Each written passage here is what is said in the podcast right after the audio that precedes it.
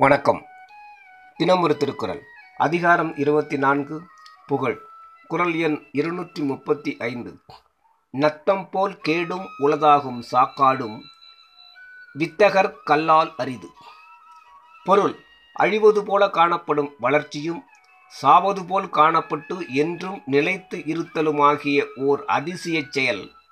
அறிவாற்றல் நிறைந்தவர்களுக்கே முடியுமன்றி பிறருக்கு முடியாது. விளக்கம். செல்வம் அழிவது போல் காணப்பட்டு புகழ் வளர்கிறது.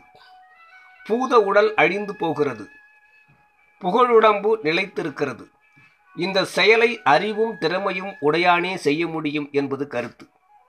இதனால் செல்வத்தின் நிலையாமையையும் உடம்பின் நிலையாமையையும் கூறி அதனால் நிலையாத உடலையும் நிலையாத செல்வத்தையும் கொண்டு நிலைத்த புகழுடம்பும் நிலைத்த ஆன்ம இன்பமும் பெற பயன்படுத்தி வாழ கற்றுக்கொள் என்று கூறுகிறார்.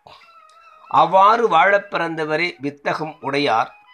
அவை உணராதார் அவல வாழ்க்கையுடையார் என்பதும் கூறியவாறு. நன்றி.